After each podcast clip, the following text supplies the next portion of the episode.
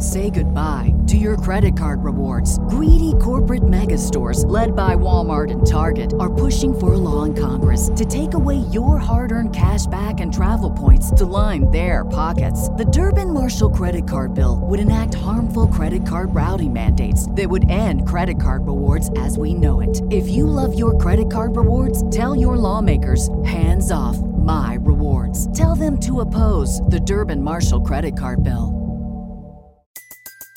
Everybody in your crew identifies as either Big Mac Burger, McNuggets, or McCrispy Sandwich. But you're the filet fish Sandwich all day. That crispy fish, that savory tartar sauce, that melty cheese, that pillowy bun. Yeah, you get it. Every time. And if you love the filet of fish, right now you can catch two of the classics you love for just $6. Limited time only. Price and participation may vary. Cannot be combined with any other offer. Single item at regular price. Ba da ba ba ba. Like, yo, oh, I have to have, you know, like a travel shirt and travel pants and it has to be all nylon so it can be quick drying and all that stuff. Now I don't give a crap. Yeah. Someone gives me free t-shirt at a conference, then I'm wearing that t-shirt. I mean, I truly, I don't, my packing advice is just put stuff in a bag and go. Welcome to the Budget Minded Traveler Podcast, your source for the tips and tactics that will inspire and equip you to travel the world. And the best part, it won't break your bank. And now, the Budget Minded Traveler herself and your host, Jackie La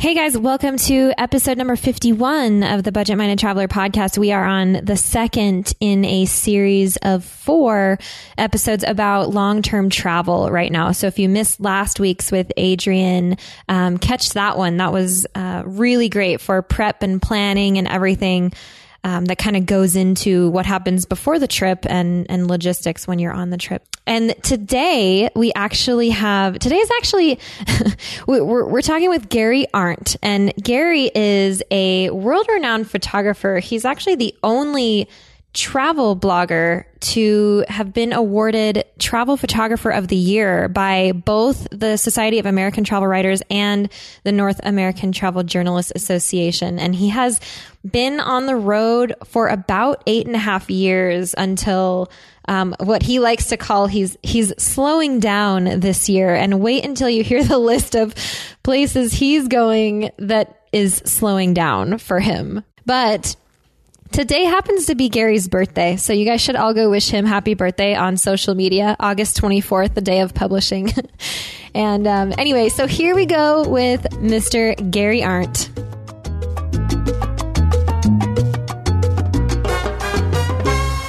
All right, I'd like to welcome Gary Arndt to the show. Gary, thanks so much for being here today. How are you? I'm doing good. Thanks for having me. So, one of the questions I have for you, according to your website, it says you're in Wisconsin right now. Is that true? It is true. And tell us about that because you're you're officially back, aren't you? In a uh, sense. Back from what? Back from your world trap from your constant traveling. I know. I'm kind of decided to to slow down a little bit. Okay. Uh, one, I was getting really burnt out after doing this for eight years, and two, I have a lot of business opportunities and other things I've been kind of letting slip because I'm constantly in hotel rooms. So mm-hmm.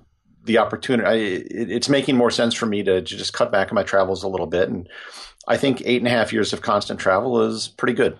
I would have to agree. I don't know anybody who's been on the road longer than that. So, um, but of course, that's why I asked you to be here today. So thank you so much for showing up. I'm actually you're you're part of a mini series that I'm doing on my podcast about long term travel. And last week we actually started with a girl who's been who's been on the road for two years, and we just kind of talked about you know the planning and the preparation. And I'm I'm really interested in in what that looked like for you as well. So um. I guess before we get started, do you want to, will you please share with the audience just a little something about yourself, where you come from and, and who you are? Um, sure. I'm a native of Wisconsin. I lived in the Twin Cities in Minnesota for about 17 years before I started to travel. That's where I went to school. I started a internet company back in 1994, a very early one, and I sold that in 1998. Uh, I started a couple other companies at the very height of the dot com bust, which is a horrible time to start companies. Went back to school for two years, studied geology and geophysics, and didn't really know what I wanted to do with my life. So I decided to sell my home and travel around the world. So you say that so simply, but I know there had to be a lot behind that simple sentence right there. How what was it that made you decide to do that? Where is just because you didn't know what to do? Did you think that travel would be the answer for you? It was just something that I enjoyed doing. Um, okay. My first real travel experience, I was pretty old. I was 29 years old when I got my passport, and when I sold my business, I sold it to a uh, an international company, and I convinced them to send me around to the world to their various offices to talk about internet application development. And Brilliant. I got to go to Japan, Taipei, Singapore, Paris, Frankfurt, Brussels, and London. And that was the first time I'd ever done anything like that. And wow. It was an experience that stuck with me, and it always kind of was in the back of my mind saying that I would like to do something like that again. Yeah. So how long how long between that and uh and your kind of eight and a half years, how long did it how long was that? Oh, so I traveled in 1999. Okay. And I, I, that sticks out because I remember taking pictures of the Eiffel Tower that had 1999. They had a big sign on it at the time for the countdown to 2000. Oh yeah. I took another trip the next year to Iceland, just kind of on my own. Uh, 2005, I went to Argentina as part of a scientific expedition. And that was pretty. So I did some travel in between, but not a lot. And then I started traveling full time in 2007. Okay. And so when you started traveling full time in 2007, is that at the same is, is that when you're talking about you sold your house? Did you sell everything and just start traveling? Not everything, but I sold the house. Yeah, I turned over the keys to my house, sold the con uh, signed the contract on March 13th, 2007. That's sort of what the day I consider my travels beginning. Okay. Mm-hmm. And what other kind of preparations went into it? The biggest thing was actually selling the house. Mm-hmm. Um, uh, the decision to travel, I think I made that in 2005. So it was about 18 months. I think I want to say it was like October, September 2005. Uh, the idea came to me. And then it was just a matter of wrapping things up. I had to wrap up the, the courses I were taking uh, at the time at the University of Minnesota, had to sell the house, had to figure out what to do with my stuff. Um, that was the biggest thing. And most of that did not involve planning the trip per se. It was just tying up the loose ends that I had created in my old life. Right.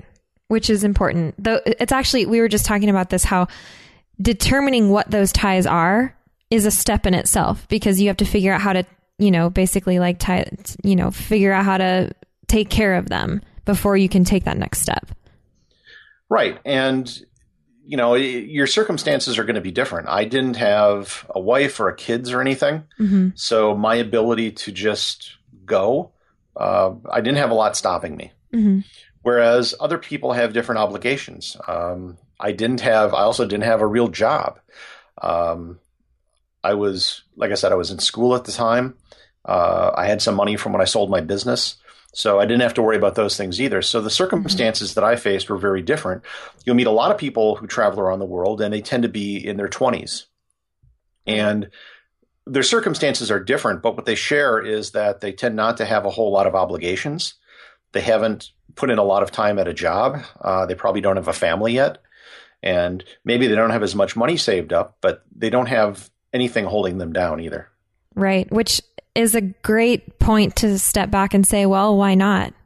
Did you know yeah. when you left that you were going to be tra- how long did you think you were going to be going for? Maybe that's a better question. I question. told everyone I'd be gone for a year, mm-hmm. but secretly I thought it would be two years. Okay, two years. And eight and a half years later, here we are, right? yeah. so, what was it that kept you going? Uh, I just saw no reason to stop. I liked what I was doing. Uh, it, it kind of grew into something for me that was bigger than I thought. Uh, the website kind of took off, and you know, I was I had a lot of people following me. I became a better photographer, and it became something that I was known for and I enjoyed doing. So I, I really saw no reason to quit. Mm-hmm. As you travel, did you? I, I'm just so curious about this. Did you carry a backpack? Did you carry a suitcase? Uh, when I started, I had a backpack. And I think Okay. it was like 2010 when I kind of gave it up. The Because- backpack? Okay. Yeah, because I realized I'm not mountain climbing. I'm really just going from city to city. And there's never a time when I'm not on a paved surface usually. Okay. So, and I had a camera bag. So I I absolutely refuse to put a backpack on the front of my body because I just think that looks stupid.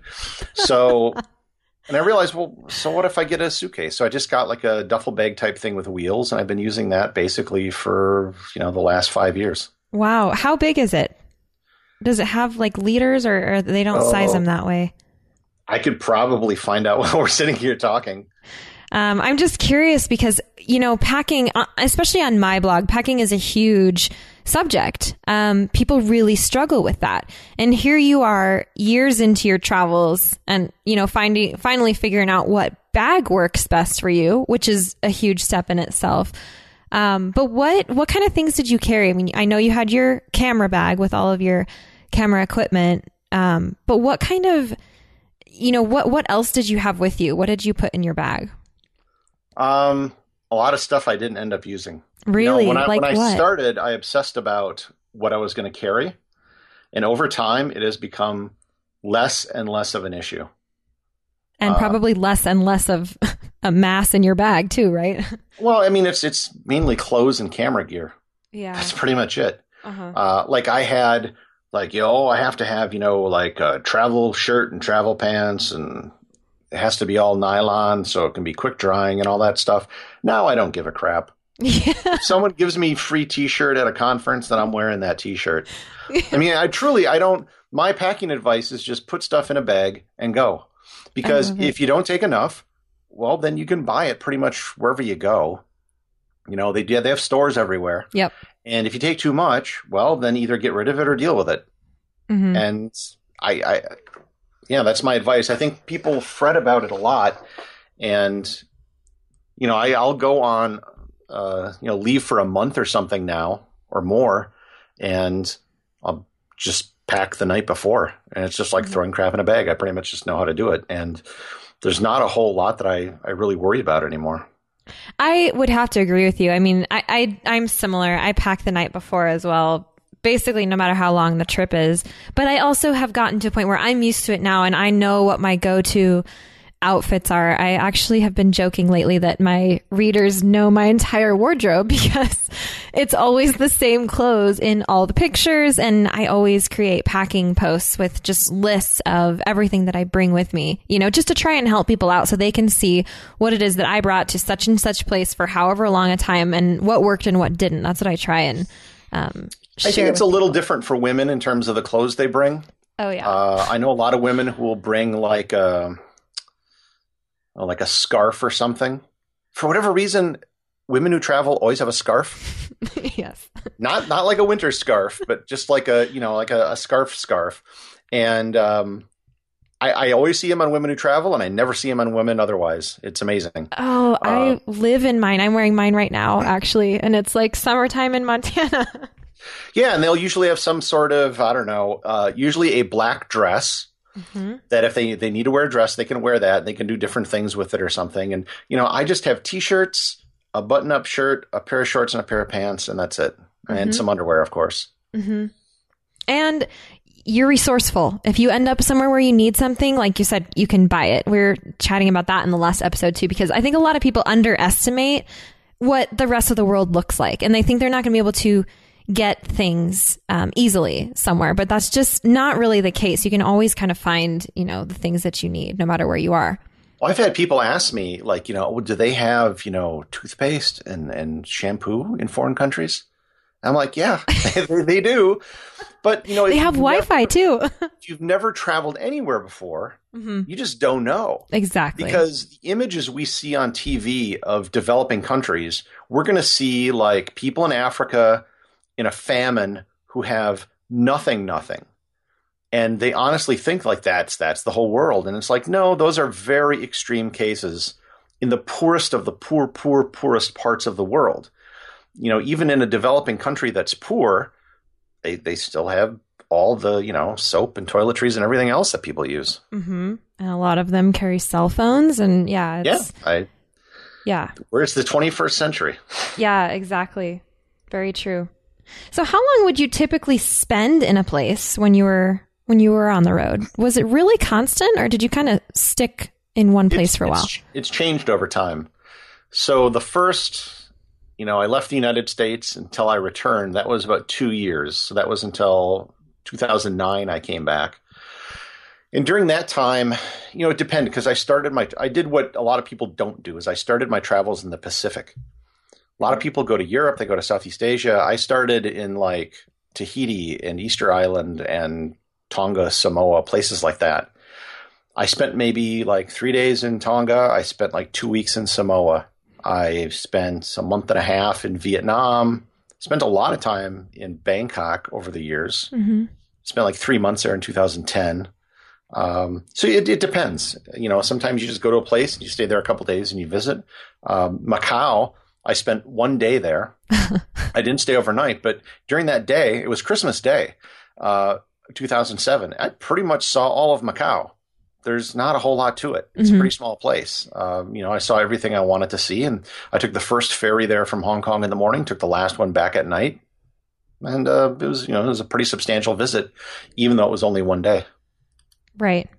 I'm I'm kind of a fast traveler in that I get bored pretty quickly, and so I, I can understand that, you know. But I also I can also see getting somewhere and maybe really enjoying it. And so then in that case, would you kind of would you get like an apartment for a month at a time or so, or No, I like when I was staying in Vietnam, I ended up staying in Saigon for like a month.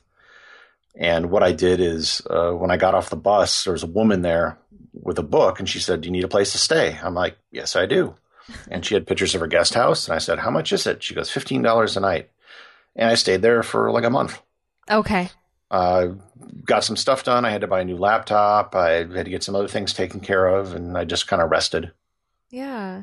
How did you find that it took you a while to kind of adjust to?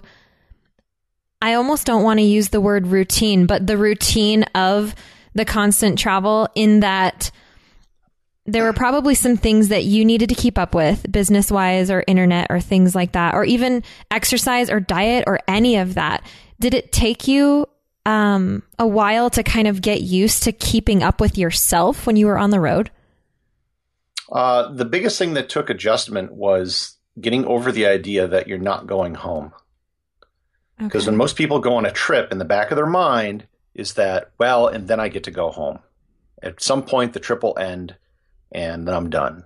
Maybe it's a bad trip and you're glad you're going home, or it's a great trip and you're disappointed you're going home. But either way, you're going home. And it took me a couple months to get over that idea that I'm not going home. This is it right here, right now Mm-hmm. and that took a while. As for a routine, uh, that's been very hard. Um, I've gained quite a bit of weight over the last eight years just because I'm constantly eating at restaurants. Uh, it changes dramatically based on where I am. So if I'm in Asia, I'll lose weight. Uh, if I'm in places where I'm walking a lot, but if I'm in the United States or Australia, you, the food doesn't tend to be as good. Uh, eating in airports is never good. Mm-hmm. So that's been a constant struggle as well. And you're always changing time zones and you're moving different hotels. So that that's been a huge problem. And that's one of the reasons I'm slowing down. Is quite frankly, I need to, to take better care of myself and uh, take care of business. Hmm. I mean, it makes a lot of sense because that's one of the things that I struggle with on the road too. I mean, I love, for example, I go, I do yoga often. I run, you know, and when you when you travel, okay, where are you going to fit these things in, you know? Or, um, I mean, a lot of people have specific diets they have to stick to, and so that's that's different because they make sure that happens. But if it's an option, it's a lot harder to stick to things sometimes. And so that's that's one of my biggest struggles. And I actually have a, a trip coming up here. This is why I'm doing this long term um, travel series is because I'm actually leaving in September and I'm buying a one way ticket. And I haven't done this in a while, so I'm I'm loving this kind of conversation around it again to get my mind back into it. But one of my biggest struggles has been that has been to figure out where does this fit in to my life the things that i want to keep up because they are what make me tick you know outside of travel of course but those things that you just have to pay attention to. So it, it's very real. I think a lot of people don't think about that because you go you go traveling and it's like you get that vacation mindset, you know, and yeah, it's not a vacation mindset for me anymore. It's No, just it's mhm. life, and a lot of people don't understand that. Yeah. They think that when you're traveling, you're constantly on vacation, but that's not the case. Well, and you're gonna, and that's one of the things that when it comes to taking care of yourself, you have to get over that. It's like, well, no, we're not. Yeah, like you said, we're not going home. Time to you know make some changes and start implementing these things on the road. Um, I think that's going to be an interesting thing for me to me to figure out as I travel because I really want to, for example, keep running and you know keep doing races. And I'm, I'm, I'm thinking maybe if I start signing up for races all over the world, it'll it'll it'll you know motivate me to keep keep running, just keep training, keep in it. Um, but was there anything that you did specifically to help you get over or adjust to that? Okay, I'm not going home mindset. Was there anything that you kind of made your go to, um, like an activity or something? No, uh, it's just something you just need to accept. Mm-hmm. You're not going home, and uh, you know, even though I, I've been uh, staying with my mom the last uh, for much of this summer, uh, just being in one place, and I, I, I see myself getting into a routine, and it's always not necessarily even a good thing. Um, it's easy to kind of slack a, a bit. I just got back from a trip uh, the last two weeks. I was in Florida, Texas, and California, and it was very different just to to kind of be on the road again. Mm-hmm. Yeah. Um, when did 'cause you're in a you're do, do they call it a wanderer in residence for G Adventures? Yep. When did that start for you? Uh, it started in 2010, I think. Uh, I was contacted. I was I went through Toronto and I had lunch with uh, Bruce Poon Tip, who's the the founder of the company, and he talked about wanting to do a program for bloggers, and he, they announced it in 2010. And uh, I've been associated with G Adventures ever since. I travel with them a couple times a year. Uh, I've done some speaking, you know, all over the world on their behalf, and uh, contribute to their website, and basically act as a, a brand ambassador for them. Okay. So has that helped to fund some of your travels along the way? Oh, sure. Yeah. Uh, and yeah, I pretty much make money now from from the website, and most of it comes from doing sponsorships and endorsements. okay, right. So the the sort of typical kind of travel blogger scene almost. Um, and then Well, your photography. typical. I mean, a lot of the the typical stuff involves like sponsored posts and sponsored tweets and stuff. I don't do any of that. Well, okay. I mean, neither do I. So I, I guess typical is relative. but, and then your photography has really, um, I know you said you became a better photographer and you were recognized as um, travel photographer of the year by the Society of American Travel Writers. Is that right? Yes, and the North American Travel Journalists Association. And I And was the only person amazing. ever to to do it with both. Congratulations. That's amazing. And, I what- should say, it's not a travel blogger award. It's a travel photographer award. And a Right. lot of the people I was competing against are like shooting for National Geographic and, and a lot of magazines. Mm, In fact, I was the first blogger ever to win. good for you. Way to represent. Well, you know, it, it, that's actually one of the reasons I did it, or at least, you know, s- submitted it because I got kind of sick of hearing about, oh, bloggers, you know, they're all crap and they don't do anything. It's like, well, okay, here you go. mm-hmm. No kidding. There. I did this. Now, Mhm. now you do it. And, you know, the, the truth is, travel photography and travel writing has always been a very glamorous profession, or at least it's been perceived as such by the, population because they view, you know, traveling to exotic places and, and whatnot. And a lot of people always wanted to do it, but a lot of people were not able to do it because there were only so many outlets and you had gatekeepers and there were just not a lot of people that were allowed to do it. Uh, the the pressure made sure that it was never a lucra- lucrative profession, but some people were able to do it. Well, now anybody can do it, and you can start your own website. And the result is there are some people out there who are doing great work. You know, they're excellent writers and excellent photographers, but then there's a lot of people doing crap, hmm and that's just reality, right? You know, when everyone's doing anything, and I don't have a problem when they say there's a lot of bad bloggers because I think that's true simply due to the fact that anybody can do it. But it I, w- what I don't like is when they, you know, paint with a broad brush and they say all bloggers are like that because I think that doing something online, it's just it's just a different medium. That's all. Mm-hmm. And there's a lot of people now, including myself, who got their start and basically developed online, and we've seen absolutely no reason to ever work in print. Oh yeah, definitely.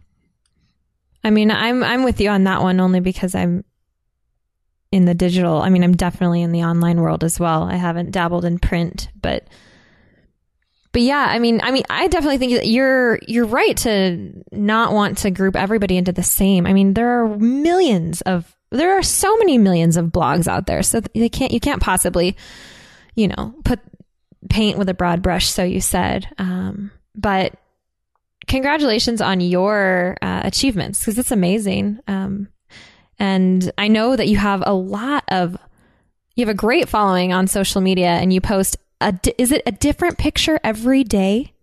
Yeah, I've been doing that now. It'll be eight years in October. It's amazing that you have that many photos. Sometimes I struggle to even figure out what to post to Instagram, but I guess eight and a half years is, is a different story.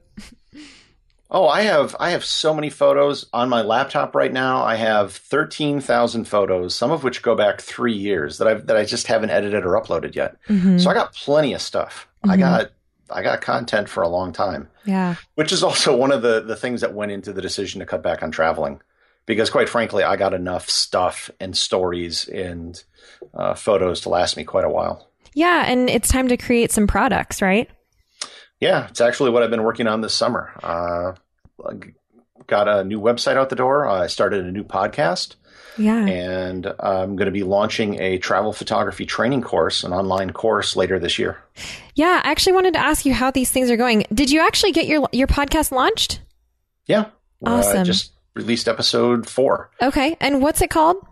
the global travel conspiracy. Ooh, okay. I'll you put a link to- to these things on the show notes page. And uh, wh- your travel photography course, um, when is that going to go up? When it's ready, Great answer. all of the video has been shot. I have to do some voiceover work. Then we have to do some more editing. Uh, then I got to build the site and and put it up. But um, a lot of the hard part has already been done. So after TBEX Europe, I spent a week in um, Spain and France shooting. Um, we're going to probably end up with about four hours worth of video, uh, instructional video going over things. And it's going to be a lifetime course meaning when you sign up, I'll be putting out more modules, doing interviews with some great photographers. All that stuff will be free. And then there's also going to be opportunities for workshops and seminars and uh, tours in the future as well. Awesome. That sounds great. And do you see yourself kind of on a break from this constant traveling at the moment? Um, are, do you think you'll get? Do you think you'll, hit the road again? Well, I'm still going to travel far more than most people. Right, but I, foresee mean, like, myself traveling, you know, Mhm. three to six months a year. okay, But the problem I wound up with is that, you know, I'd have a trip scheduled. You know, a good example is I'm going to the Galapagos Islands in early September. And then in early October, so I'll be there for 10 days. Early October, I go to Chile and I'll be uh, going there for a mm-hmm. conference, but I'll also be on a ship going around Cape Horn doing some other things. And that kind of gives me two weeks of, of I don't know what to do. Mm-hmm. And mm-hmm. I would encounter this a lot. And when you don't have a place to go, you end up staying in hotels and whatnot. And you know, even an affordable hotel, if you figured the cost of that per month, that's a very expensive apartment. mm-hmm. Like you're spending hundred dollars a night on a hotel, which is reasonable for a hotel. That's three thousand dollars a month in rent. right, which is crazy. And you're working out of a hotel, and the Wi-Fi is going to stink, and it's not going to be a good work environment. You're probably going to have to switch several times. So, yeah, I think I'm probably going to be done traveling full time Okay. but I'm still going to be traveling a lot. And when I do travel, it's just going to be more focused. So 2016, I'm looking at, uh, I think, a trip through the Balkans, Mhm. where basically it'll be, I'll schedule this amount of time, probably two weeks, fly into Serbia, rent a car, drive around, uh, visit a lot of the the countries and World Heritage sites in the region I haven't been been to, and then uh, it will be done. I can go back, edit my photos, you know, write my stories and, and do my podcasts about it. Mm-hmm. And I don't have a system like that in place right now. Right. Yeah, that's going to be, I feel like it sounds like it's going to be kind of a refreshing change for you. Did you, when you, when did you actually come back? Just a couple months ago, right? Well, I never really came back. It's, I mean, I've, you know, visited my family every year, Mhm. uh, except for 2008, I guess. Um, so it, it, it, like I said, the travel has really changed. It hasn't been necessarily one continuous going from here to there. Uh, so like this year, I spent three months in Spain in the winter. Mm-hmm. Um, but still, it wasn't really a, a home base, and I think that's just what I'm going to be doing. I'll be, like I said, I'm still going to be traveling, still going to be traveling way Yeah. more than most people. It's just not going to be a full time thing, And your home base is going to be in the U.S. probably, but I don't know where. That's Okay. something I have to figure out. Cool. And you know, it's weird when you basically can go anywhere you want. It's it's you know, it, it's pretty daunting trying to pick a place to live. Yeah. Even says the man who's been nearly everywhere. yeah. You know, it's a question I get a lot is like, what place would you want to live? And it's always hard to answer because I don't know, you know, picking a place to live permanently is, is rather difficult. Even if I end up getting an apartment somewhere, I don't know if I'm going to, how long I'll be there. hmm It may just be for a year or two. And that's okay. It doesn't have to be permanent at all. I mean, nothing about this is going to be permanent. I'm, I, I'm sure, you know. Um, I am curious if, because have you spent more time in the States recently than you have in recent years Um, with your slowdown? no, in 2009, so I went around the world and then I immediately started a really long, three month trip that took me 20,000 miles uh, through the US and Canada. Wow. And during that trip, I visited a whole bunch of national parks and World Heritage sites. 2010, I took a similar trip uh, to the eastern United States, went up to the northern tip of Newfoundland, uh, through the Atlantic provinces of Canada. 2013, I did a island hopping trip through the Caribbean that took a couple months. Um, Last year, I did a big 12,000 mile trip that took me all the way up to the Northwest Territories of Canada. That was a little under three months. So I've been doing stuff like that. Yeah. So there's a lot in North America to see still. Yeah, no kidding. Okay, so you actually so it's it's been like just a lot of kind of back to back trips. Some of them being longer than than others. Basically, is how you're doing it, right? Yeah. I, like I said, now I'm basically going to, I don't know, I've been calling it like an expedition model Mhm. where I'm going to plan a trip to this place. You know, so I'm thinking one for the Balkans, one for the Caucasus, maybe, uh, the Baltic countries, where I'll set out a plan and there'll be a beginning and an end. And maybe, maybe it will last up to, you know, I think a maximum would be like two months. Um, but when I'm done, I'm then going to take time off to process everything and, and, and do some work. hmm Yeah, which is important. That's important. Good. Um, well, one one last question for you.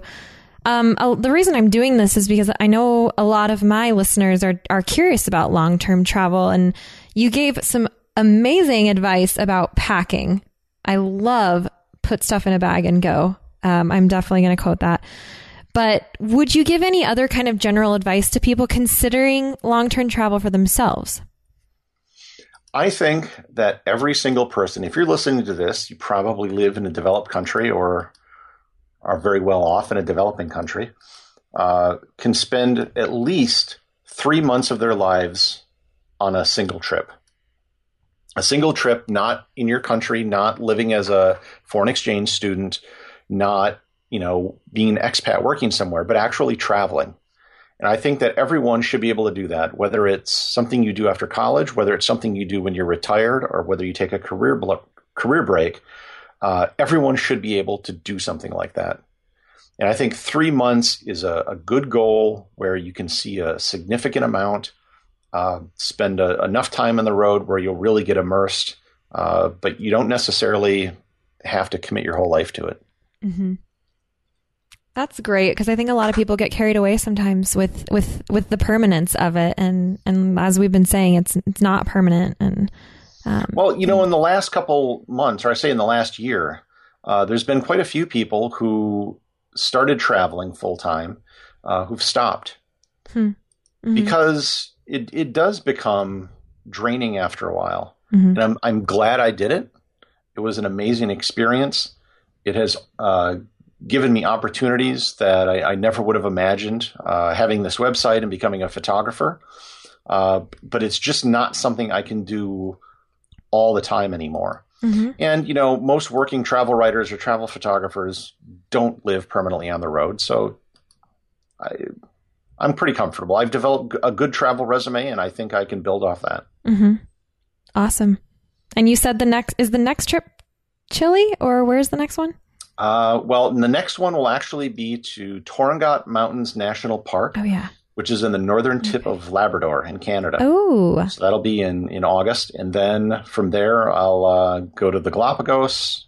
I go to Toronto. Then I go to Chile. And uh, then I'm not sure what I'm going to do. Work on your uh, photography course a little maybe. oh, yeah. I'll be in uh, uh, Fort Lauderdale for TBEX probably at the end of October. Mhm. Then I go to Santa Barbara for uh, a conference at the beginning of November. Oh, and then I'm going to Wake Island in December. and for those who don't know what, where Wake Island is, it is a tiny island in the Pacific Ocean. It is technically a U.S. territory, uh, and no tourists have been allowed there in the last 10 years. And so there's a special charter flight I'm going to be taking Wow. uh, that is going to be able to visit Wake Island for, for the first time in a long time. So I'm looking forward to that. Wow. Gee, is that all? Like I said, I'm cutting back. I love it. well, I'm going to see you in Chile. I know that. So, um, I guess until then, Yeah, but that's I, the, uh, the ATTA conference is Yep. almost always one of the best conference uh, conferences I attend every year. oh, I'm so happy to the hear that. two. Yeah, I Mhm. was in um, Namibia, and last year was Ireland. Uh huh. So Yeah. yeah, really enjoyed it. Oh, I'm so excited. This will be my first uh, summit. So I'm really excited to go see it. To go. I think you'll enjoy it. I think I will. Um, yeah. So I, I will. I guess I'll see you there. Um, I really appreciate appreciate you coming on the show today and sharing. I'm not going to take up any more of your time, but because I know you're busy, you have so No, it's many products right. to create and podcasts to produce, and I get it. Well, thank, thanks for having me. Thank you so much. We'll talk to you soon. All right. Thanks again to Gary for coming on the show and sharing that with us. I actually really liked that perspective because I think that a lot of us kind of romanticize long term travel. And I mean, here's a man who's been on the road for eight and a half years and basically we all heard him say that there's a lot of it that's really not conducive for you know staying healthy and getting things done and um, it's just not for everyone and so i'm feeling particularly challenged i guess as i'm looking forward to my own kind of long-term traveling that's coming up in September that's going to, you know, challenge me to do the things that I want to continue doing with my current lifestyle, the things that I want to take on the road with me. So it was really kind of interesting to hear Gary talk about some of those things. I hope you guys had some good takeaways there. Um, you're going to be able to find the show notes to this episode at thebudgetmindedtraveler.com slash 51. I'll have links there to Gary's site, um, and as well as some of the, just recap some things that we went over today. So that will all be there. And we'll see you again next week for some more long-term travel talk. have a good week, you guys. See ya.